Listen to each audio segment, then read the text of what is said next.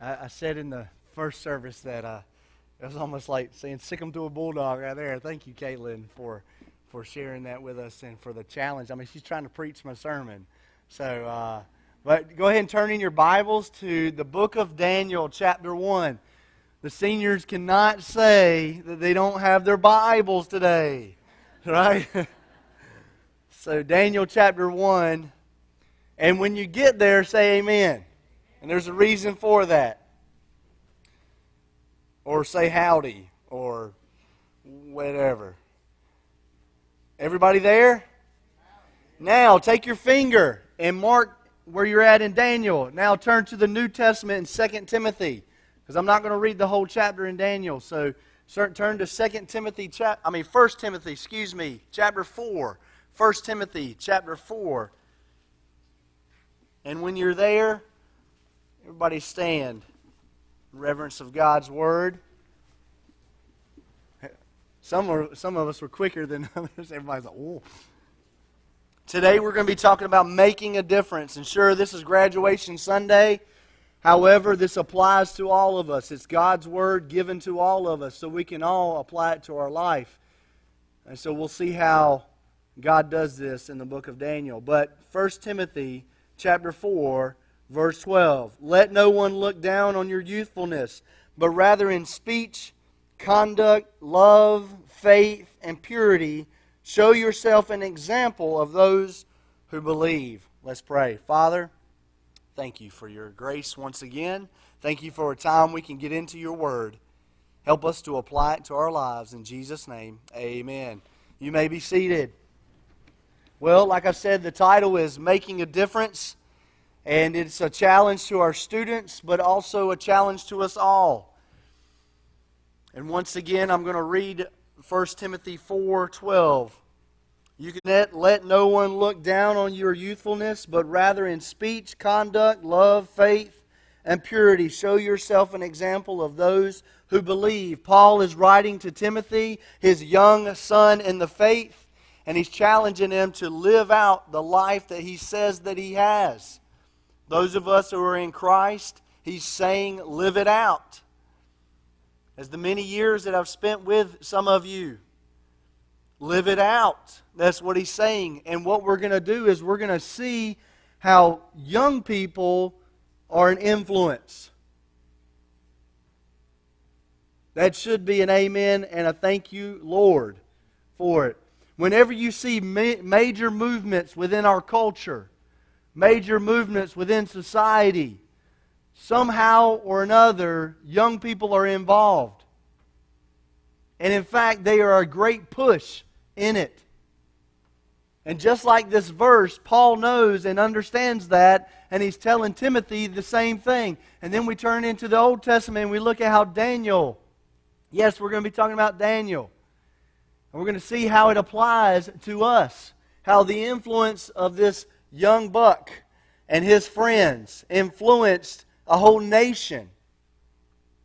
Now, the background of this is despite Israel's history of disobeying God's word, despite it, they've ignored the prophets that God has sent them, they've ignored against the sin. In fact, they've looked out to the pagan nations around them and they said, mm, that looks good. I think what I'll do is I'll ignore God and disobey God and go to that and start conforming to the way that the nations are. We see it in Samuel when they wanted a king. They said, All the other nations have a king. And God says, But you have me. And still they wanted a king. Then you look at where he's talking about idolatry throughout the Israel uh, history. And still, they wanted to disobey God. And yet, because of that, God is going to use an unbelieving nation called Babylon to take them underneath captivity, to rule over them, to siege them. And the passage that we're in today is the first time of three times that they're going to get invaded. And yet, God is going to use four youngsters because they're the ones that are mentioned. We believe that's just four. There could have been others, but there's the four that they're mentioned. Use four young people, young men, to lead the nation or to turn things around for the nation, to stand on God and who He is and live that way no matter the cost. You know whether they could have died? And we'll see that later on in our text uh, throughout the book of Daniel. Now, we won't cover the whole book, I promise you. We're going to just cover the first chapter. Y'all are probably saying, Praise Hallelujah, right? Are y'all ready to worship the Lord? I hope so. The front row is quiet there. They're like, you're going to get on up, Brother Lee. Dr. Alvin Reid wrote this in his book, Join the Movement, when he's talking about young people. He says, Time and time again, a group, often young adults, grew sick and tired of lifeless, formal faith. They, young people, what I see when I'm teaching young people is most of them, they hate just going through the motions. They want something real. And I would say, adults, don't you want something real? I mean, I don't know about you, but I do get tired of just coming through here and just sitting back and just listening to what the preacher has to say, then going home. I get tired of that. You know why? It's because I have a relationship with Christ and it goes deeper than that. It's real. It's a relationship with a holy God. Don't you want that? I hope so. All this religion mess, all it is is man trying to do what man wants to do to get to God, but it doesn't work that way according to Scripture. What does that mean for us? It means, hey, it doesn't matter how many times you come to church or if you're on the Sunday school roll or what. You can't please God on your own. Only through the blood of Christ can you be accepted before Almighty God. And these students that we're going to take a look at, they stood on God's Word. And we'll see that in their life. And so the quota for wimps has already been met in the church. We've already got enough of them. We don't need any more. So our challenge today is, to, is, is out to you guys as well as myself is who's going to stand? Who's going to stand on God's word? Who's going to stand up for him in a culture that says, Jesus, he's just a myth. He's just make believe. Who's going to stand on it? Aren't you tired of believing in the Bible just because the Bible says to believe in the Bible? That's arbitrary. That's circular. Goes nowhere. You can believe in the Bible because it's reliable because of the fulfilled prophecies, because of the documents, the manuscripts, and stuff like that. I'm not here to, to give that, but I'm just giving you some reasons you can look into if you don't even believe in the Bible. And yet, we see something going on here with these four teenagers. It was believed they were around 13 to 17 years old. Mm, that ought to preach. And yet they want to love the Lord and live with him. It's amazing that God, it looks like God, the God of the Bible, is since Babylonian ca- captured Jerusalem, it looks like, God, you're a wimp. No. No, what we'll see is he uses four teenagers to show Babylon, to show the empire that has conquered them, to show them God's mercy. That they can be drawn to God as well. And you'll see that happen throughout the book of Daniel if you would if you read on after we're finished here. The main idea is to allow God to use you to make a difference in this world for his glory, no matter what the cost I may add. And so we see here, let's we'll see three practical truths. Yes, three. We're Baptists, so we have three truths in a poem, right? So we'll see three things in this text throughout this chapter that we can apply to our life, no matter what your age is. Here's a question for you that I want you to be continually having in your mind. Why is it that our teenagers, when they graduate from high school, you no longer see them in the church? Could it be that we have a responsibility in that? Could it be? That maybe we're not teaching our students why they can defend and, and, and rely on the faith that they say they have. And yet they, we send them to schools, and I'm not against this. Look, we got uh, two ECU, Wake Tech, State, and Career, and JCC that just left. We got several schools, and we got out in the workforce. And when they step out there, they're going to places that say, Everybody goes to heaven. All religions lead the same way. You don't have to trust the Bible, you can interpret it yourself. Truth is relative, it doesn't matter what you believe. We're sending them out there, and we have to prepare them. You understand? How many of you would send your child? Go ahead. Well, I'll, I'll use mine for an example. How many of you would agree with me saying, take Elena out there to the parking lot? Go ahead, Elena. You go out there and run, play in the road, play in the street. No. Of course, many of you would probably shot me by then. And yet we send our students out to a pagan world and they're not prepared. So here's a challenge to parents train up your child in the ways of the Lord. And what's encouraging is that our students have been hearing this. That doesn't mean that our job is done, though. Amen? We've still got a job to do. Let's look at what the first truth is. We all have to see that God's sovereignty, we have to see God's sovereignty in our life. Look at verse 1. Now, this is interesting. To me, anyway. in the third year of the reign of Jehoiakim, king of Judah, Nebuchadnezzar, king of Babylon, came to Jerusalem and besieged it. The Lord gave Jehoiakim, king of Judah, into his hand. And it goes on from there. Now, this is interesting. It says this guy, Jehoiakim, uh, the, the history behind him is he's appointed by Pharaoh of Egypt to take over or to lead Jerusalem. And Babylon doesn't like this because Babylon and Egypt have been fighting against each other. And so, what Nebuchadnezzar, Prince Nebuchadnezzar, does is he sees this and he says, Because I don't like what's going on, I'm going to besiege Jerusalem. And like I said, this is one of three invasions that they take. Now, was, isn't it interesting what it says in verse 2, though? The Lord gave.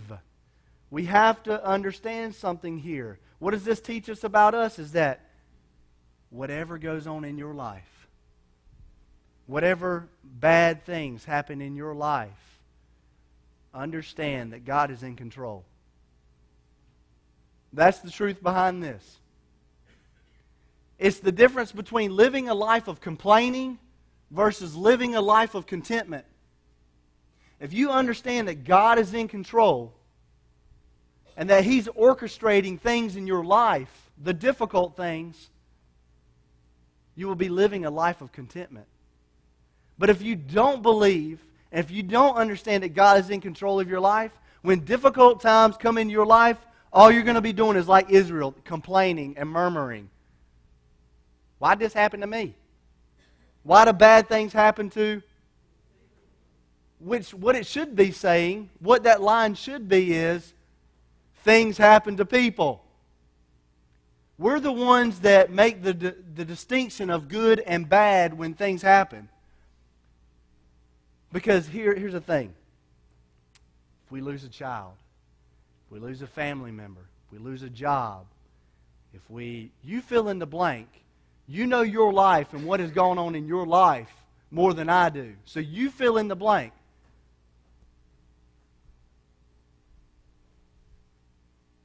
When those things happen in our life, and they draw us closer to God, how can we say these things are bad? It's because our focus is off. Because God doesn't, He doesn't dis- distinguish the, the two.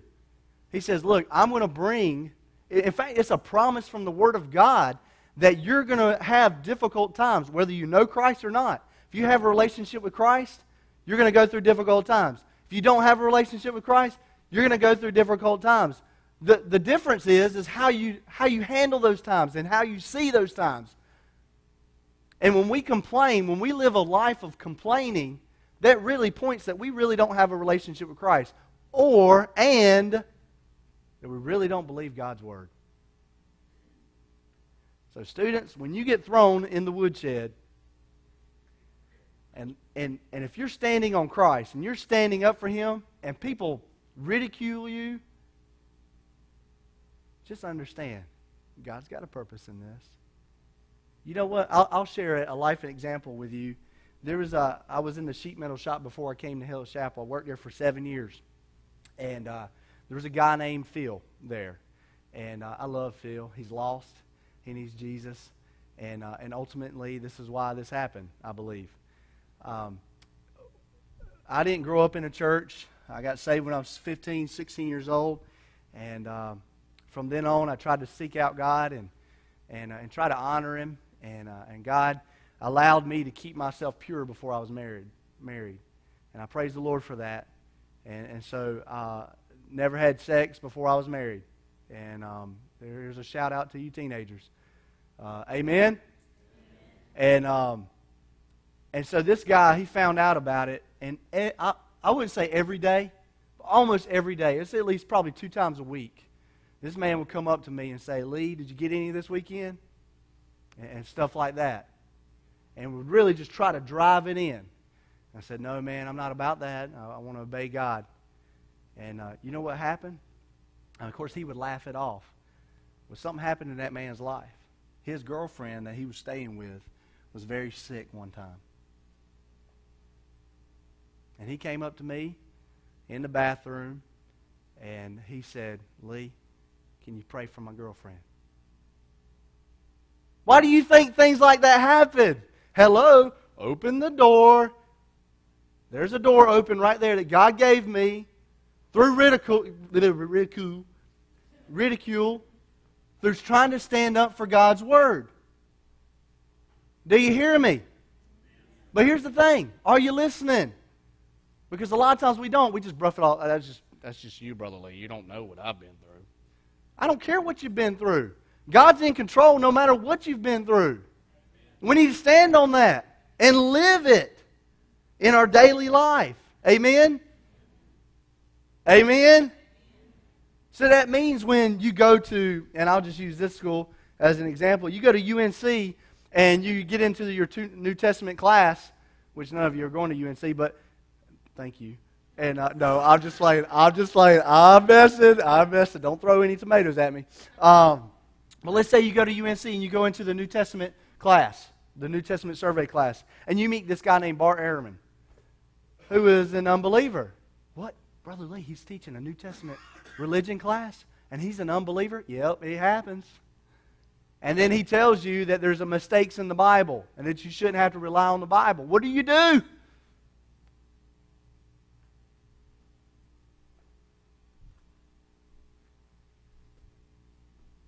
You stand on God's word and you say, This is why you don't believe in that. Not because the Bible said so, but you say, Can you show me the examples that you're trying to use? And then you do some research. They got these things in school. I think they're trying to do away with them because we're trying to dumb things down. They're called research papers. You do research. You look these things up. Hey, if this is not reliable, then what in the world am I doing in here? Do you hear me? You can stand on this, but don't take my word for it. Do your research, and you'll see. You'll see. So, wherever you go, you may be in the workforce. God's put you there for a reason. God's allowing things to happen in your life, whether they're physically overcoming you, spiritually overcoming you, mentally overcoming you, emotionally overcoming you. He is allowing you to do that so that your life points to Him. So we need to see this. We need to see that, hey, God's in control. And check out these guys. Look at verse 3. Then the king ordered Ashpenaz, the chief of the officials, to bring in some of the sons of Israel, including some of the royal family and of nobles, youths, no, youths in whom was no defect, who were good looking, showing intelligence every, in every branch of wisdom, endowed with understanding and discernment, discerning knowledge, and who had the ability for serving in the king's court. And he ordered him to teach them the literature and language of the Chaldeans. And so, what we see going on here is that these guys were going to be introduced to PU, Pagan University. And there is a pun in that. PU. It stinks. It's full of sin and it stinks. Sorry, Rachel. It stinks. So here's the questions. When they get pushed into this university, I mean, don't you think that Daniel and his buddies had all the right to complain? They had it, man, they had it good when, the Hebrew, when Jerusalem wasn't in, uh, under captivity. And here they are. A nation comes in and takes over, and they could complain, Woe is me. Woe is me. Woe is me. What do I do now? I don't know what to do. And yet they looked at it as an opportunity to be, to be used by God. Now, sure, y'all are looking at the descriptions, and you can definitely see me in that. Good looking, especially, right? You guys are terrible. Where's the encouragement? Where's the edification? Right? But the, look, these guys, they look like Ethan back there. That's who they Yeah, I'm calling you out, man. No, I was just picking with Jenna. But no, they were good looking. They, they knew a lot. They did their homework. They were good students. Now, here's an application for you, right? Do good work. Wherever you're at, whether you're in the work field or in the classroom, do good work. Wherever you're at, whether you're flipping hamburgers at Hardee's like I was doing or making chicken, I was called the chicken man. That was pretty cool. I had people coming by just to eat my chicken. I liked it. So you can go home and tell your family now, you know, Brother Lee was a chicken man. Now I know y'all are looking at my legs and you're saying you're still riding the chicken, but hey. Uh, but anyway, he's saying these guys they had it all together. Look at also in verse five. The king appointed them for daily ration from the king's choice food and from the wine which he drank, and appointed that they should be educated three years, at the end of which they were enter the king's personal service. Now among them from the sons of Judah were Daniel, Hananiah, Mishael, and Azariah. Then the, then the commander of the officials assigned new names to them, and to Daniel he assigned the name Belshazzar, to Hananiah, Shadrach, to Mish- Mishael, Meshach, and to Azariah, a billy goat. Oh, uh, Abednego. And so, what we see going on here is that they were going to be put into this school for three years, and they were going to learn the ways of, cap- of, the, of the Babylonians, the language and everything. Just like you are going to be put into the college scene or the work and the college and career scene, and you're going to be taught different things. And what you have to do is you have to discern what is according to God's word and what's not according to God's word wherever you're at. You could be an employer, and you have to decide should I cheat this person or should I take a hit? Hello? Wherever you're at. And so, what's interesting is that their names are changed throughout this. That Daniel and Hananiah and Mishael and Azariah, each one of their names represented a characteristic of God Yahweh God the God of the Old Testament, the God of the Bible. God is my judge. God is gracious. God is merciful. God is my protector. Each one of those names represented a name of God. And then when they were changed, the unbelievers of the pagan nation changed their names. Their names represented something or worship of their pagan gods. So, what they were trying to do is they were trying to change their identity. Hello, do we not see this on the college scene? We send them off as good little boys and girls. And then they stay like a couple of years, if not the first semester, and they come home and they're acting like, what, what, what, boy? No, I was just like, you're like, what in the world's going on with this kid? Have, have y'all, any of y'all said that? Amen. I mean, sometimes it happens, right? And so, if, if, if our children, if our youth, if our students are not trained in the proper way, then that name change, it's a big deal. Look who I am. I can do what I want to do.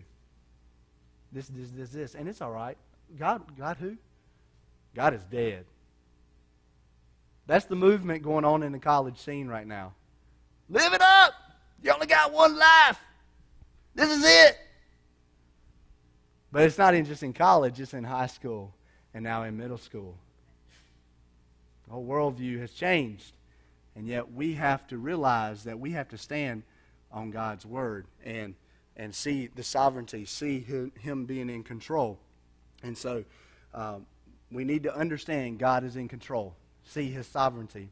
Number two, we need to stand on God's word in your living. It's one thing to say, I believe in God's word, it's another to live it out. Now, this is where it's going to go on my toes. I, I, like Dale Holland says to me a lot. He says, if I hadn't been to church and my toes hadn't been stepped on, I hadn't been listening. He said that this morning in Sunday school. And so we have to understand something about God's Word. Stand on it. Stand on it. It's worth to be stand on. It's solid. It's a foundation. Your life without God's Word, I mean, hey, y'all have a choice. Y'all have a choice whether to stand on God's word or not. And the outcome of your life, the consequences in your life, whether good or bad, the results of your life, it will definitely be able to show what you've been standing on, whether it's your intellect, whether it's your, uh, your tradition, whether it's your feelings. It, it will be seen. If your life is like this, roller coaster. If it's like that in the Christian, well, let me do this, Christian walk, it shows that you're probably not standing on God's word. That you're not getting into God's word and applying it to your life. That's, that's what it's saying. Stand on God's word, walk in the instruction of God. Look at verse 8. But Daniel, but Daniel. Here's another good but word, right? But Daniel made up his mind that he would not defile himself with the king's choice food and with the wine in which he drank. So he sought permission from the commander of the officials that he might not defile himself. It's interesting that Daniel, going into this new scenery, he says, I'm going to purpose it in my heart. I'm going to intentionally say that I'm going to stand on God's word. And, and what he's doing is he's obeying the law he's obeying Leviticus, verse, uh, Leviticus chapter 11 and Deuteronomy chapter 4, where it talks about the foods that people are supposed to eat and not eat. Now, this is not saying that God gave us laws to not eat certain things and to eat certain things so that it would limit us or our fun to take our fun away. What he is doing, and understand this, what he is doing is he's saying, look, don't do this and do do this so that you will look different from the lost world so that you will make a difference. And so that when people look at you, they'll say, Man, you're weird. What's the deal? Why is it that you're happy scrubbing toilets? Why is it that you don't drink? I've had that question asked to me. Look, I don't drink, not because I can't, it's because I don't want to. So I won't be a stumbling block. And I'm going to use an example I used this morning, and my boy's here. I was cooking dinner for one of my youth, uh, a couple of years back, Patrick. Hey, you remember this, don't you? And, and uh, Patrick was a little bit late, and we couldn't cooking some good old ribeyes, man. I'll tell you what. Uh, I'm getting hungry. No, I'm just playing. I was cooking that. We were cooking. Just wanted them to hang out with us and stuff. And you know, good goes good with a good ribeye. A good old glass bottle of cream soda. IBC. Y'all must not ever tried it. That cream soda is good stuff. Amen? Oh, man, y'all need to go out the food line. Right now. Well, not right now, but a little bit. And so, and so uh, Patrick comes in, and we'd already put it on the table, right? And it's so funny to me because he walks in, and uh, of course, you can see our kitchen from the house that we were at. He walks in, he just, he's just like deer in the headlight. Like, what's the deal, man? And uh, later on, I asked him, I said, Do you think those, those were beer bottles? He said, At first, I did, but, you know, then. And here's the point with that people are looking at you, they want to see what's different about you. And, and, and Patrick knew the teaching that I had on that stuff, how I taught that. And so it kind of looked weird to him that I would possibly have a beer bottle on my table. And then I had to explain to him no, it wasn't. It was good old stuff. It was the king soda. It was the good stuff. And that teaches us that the lost world is looking at you to see what is different in your life. It's not that he wants to limit you from fun. In fact, a life in Christ, man, I ain't never had as much fun as I have in Christ. Some of you are like, well, you hadn't lived my life. Well, whatever. All the stuff that you put into your life outside of Christ is temporal.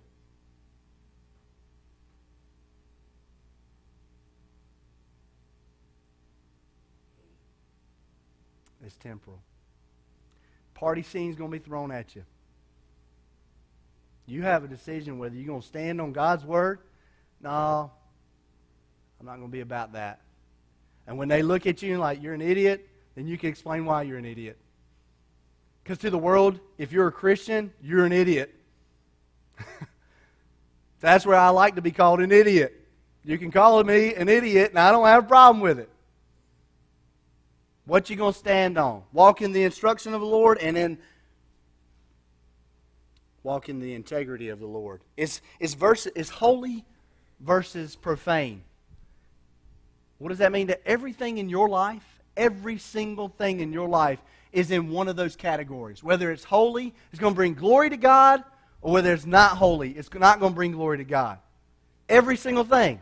Whether you drink a beer, smoke a cigarette, uh, take your girl out, walk, walk a lady across the street,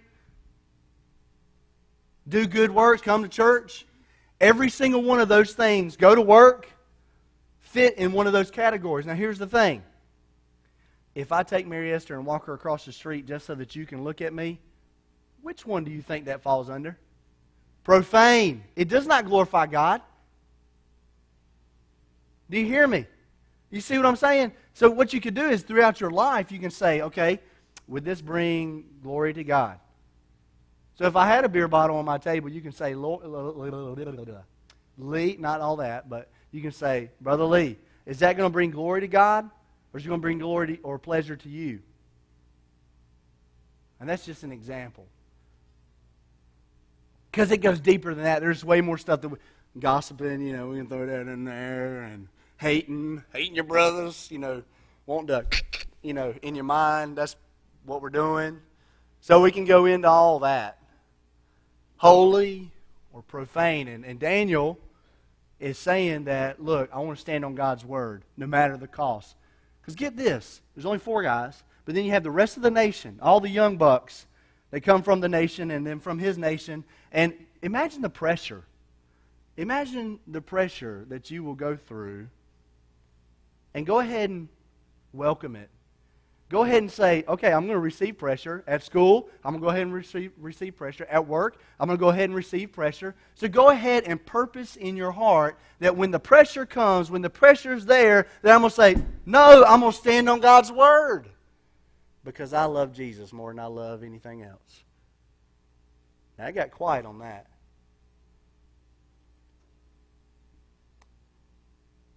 And you may be saying, but Brother Lee, this is supposed to be a joyous day.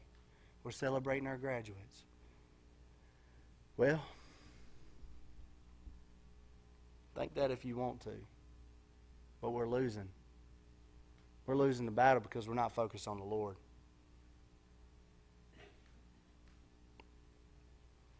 Stand on God's word. Walk in the instruction of the Lord. Walk in the integrity. Warren Wiersbe, uh, actually, Romans 12 verse 2, it says, And do not be what? Conformed, but be transformed by the renewing of your mind so that. That's how I can tell some people are going to sleep. It's because of. but the word conform, I used to think it meant taking some cookie dough and taking one of them little shapes and say, and I got a star. Sweet! Let's cook it. I got a star cookie. No, it goes deeper than that my daughter just had her second birthday, and uh, she received one of these toys. And maybe you know what I'm talking about. They've got the little holes in them that different shapes, and you put that shape in the hole, right? Well, it goes deeper than what the cookie cutter thing is because it's actually taking the shape of a heart, the hole with the heart, and taking a square and trying to shove it in there as hard as you can. That's what the world is trying to do to you, trying to squeeze you to force you into the mold where you think for yourself and you think about yourself and nobody else and you live for the world and you don't live for the Lord. That's what it's trying to do. to force you into this. It's painful, especially if you're a Christian. That's where it's painful at, is because you've got the Lord telling you something, and then you've got the world. I mean, come on, have you seen the news lately? Have you seen the media, the way it's pushing? Sex, sex, sex. I mean, here's another reason why I don't drink or smoke or whatever. Look, you look on any billboard with any kind of advertisement for any of those things, what's on there? Some kind of form of sex. So why do I want to say that this is going to be a part of my life? Do you hear me? Now, Brother Lee, you're getting all legalistic. Well, no, I, I, I'm just letting you know of what the Holy Spirit has taught me throughout my life. Now, God granted faithfulness to him. In verses 9 through 17, we won't cover them all, but it says, Now God granted Daniel favor and compassion in the sight of the commander of the officials. And isn't this something? And he, and he goes on and talks about how the commander, he says, Look, look, uh, uh, uh, ho, ho, wait a minute, you can, you've got to take the king's food. You've got to take the king's wine because if you don't, he's going to have my head for it. And Daniel said, What does Daniel say? He said, Look, I tell you what, why don't we go through a little test here? I'm going to go through a little test. You put me to the test, and I bet you, God, I'm going to show you God's power through it. That you just give me vegetables, and this is not shouting out to some vegan lifestyle or anything, all right? This is saying that what he was doing is these foods, they were offered to idols. And so he wasn't going to be partaking of that because he would, if he would have partaken of the king's filet mignon, then he would have been saying, I am okay with worshiping pagan gods. That's what he was saying. And so I, he said, I'm not going to take that stuff. I'm not going to take that stuff because, and, and just give me vegetables. Give me water and vegetables, and I bet you I'll be bigger and buffer than any of them other guys. And the test was done, right? The test was done. He didn't. He refrained from the meat. I mean, it's not ramen noodles, guys. I mean, how many of you like ramen noodles? I actually do, but um, some of you are like, whatever. Now, would I rather have a ribeye? Yes. And that's what was being served with the kings. I mean, we're talking top dog. We're talking Angus barn here. And I've never been to Angus barn, but I've heard a lot because, you know what, Brother Lee can't afford that mess. So I'd much rather be spending, buy some ramen noodles and eating and uh, spending like whatever that is. How many of y'all been there? No, I'm just kidding. oh, Rachel's like, woo, me too. Oh, so yeah, we know what we know. Your we know your daddy makes some money. Uh, Don Chevy might not be in here, but huh? I don't see his head anyway. Oh, he's down there. Oh, that's right. He's up there. Ah, I digress. Uh, Colossians 4. Stop laughing at me. Colossians 4, verse 5. Look at what it says. It says, Conduct yourselves, and it's a couple of screens over, guys. Conduct yourselves with wisdom towards outsiders Make the most of opportunity. Ephesians 5:15 Therefore be careful how you walk, not as unwise men but as wise. And what's going on here is that he had a he had a king that he was impressing. He had the officials that he was impressing. What what what would be said if we go into our colleges and we go to our professors or we go to our we, we go to our boss and we look or we work in a way that is pleasing to them.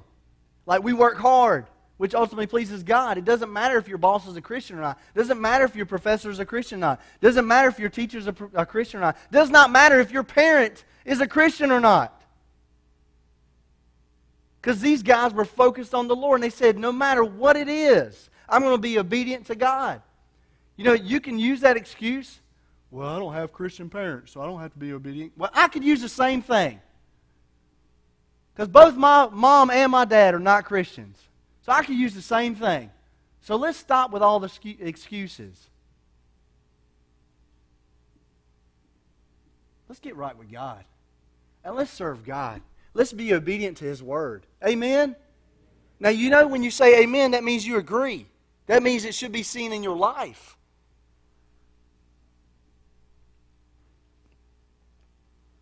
See God's sovereignty, stand on God's Word, and serve God wherever you are in life.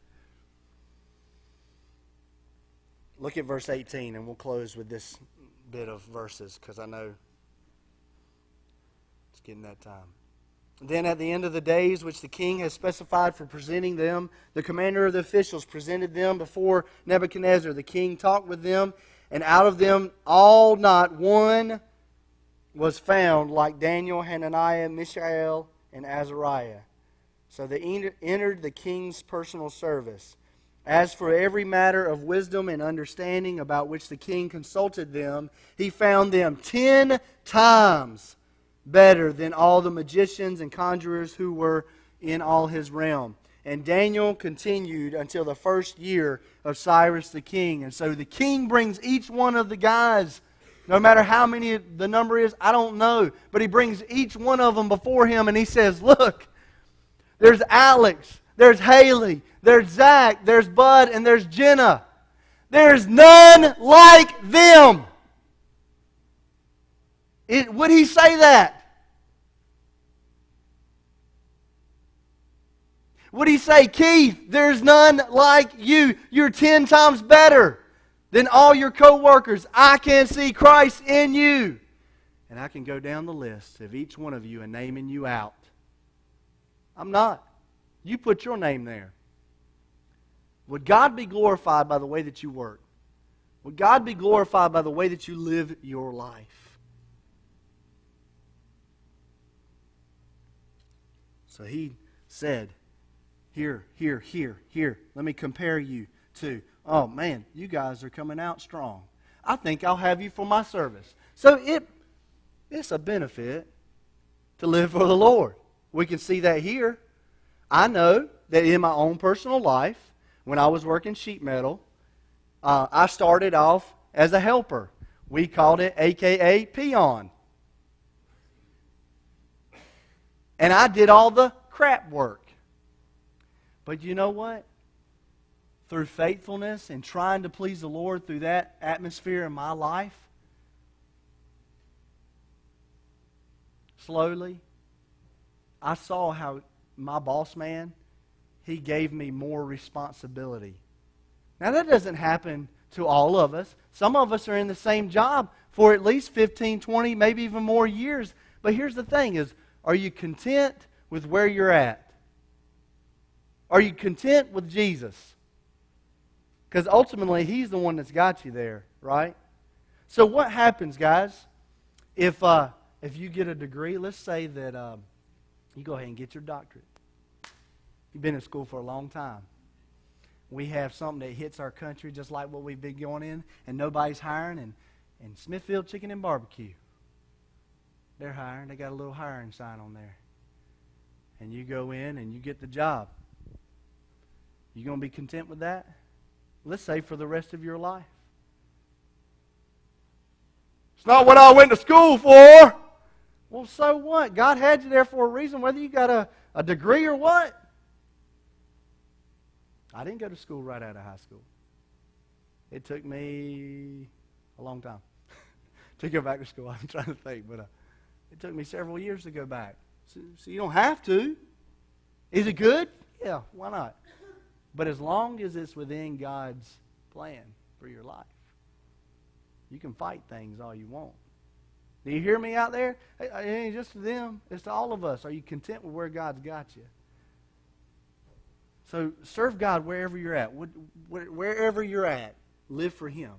Wherever you're at, live for Him. Colossians 3:17 Whatever you do in word or deed, do all in the name of the Lord Jesus, giving thanks through him to God the Father. Let me ask you something. What is this right here? Thermostat?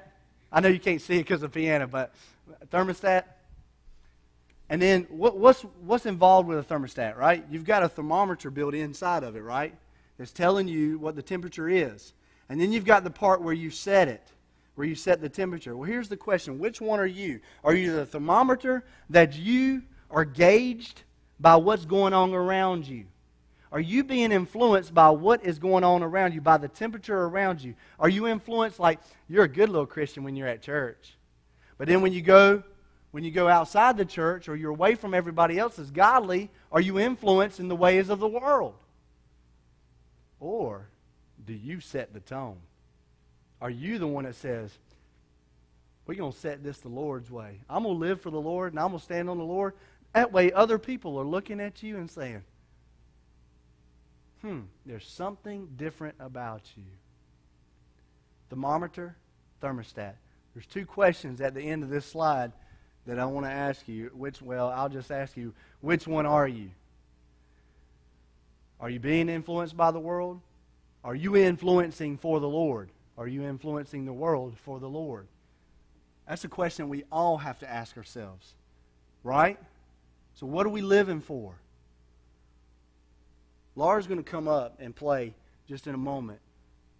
If you don't know Christ in here, you don't have a personal relationship with Christ, understand you can have a relationship with Christ. You can come forward today, you can sit back there and you can ask the Lord to take over your life. You can wave the surrender flag.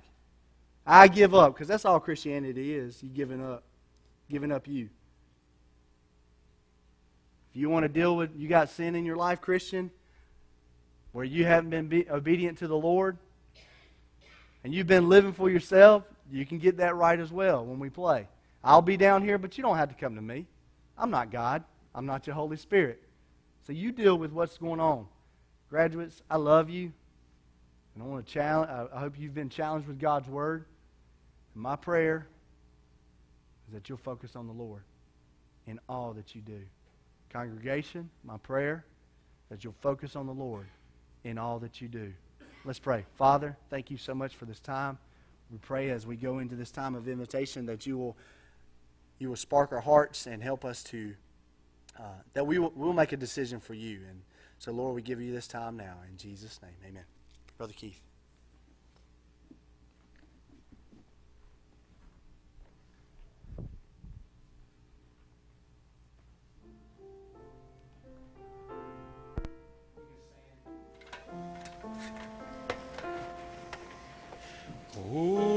Soul, are you weary and troubled? No light in the darkness you see. There's light for a look at the Savior, and life more abundant and free. Turn your eyes upon Jesus. Look full in his wonderful face, and the things of earth will grow strangely dim in the light of his glory and grace.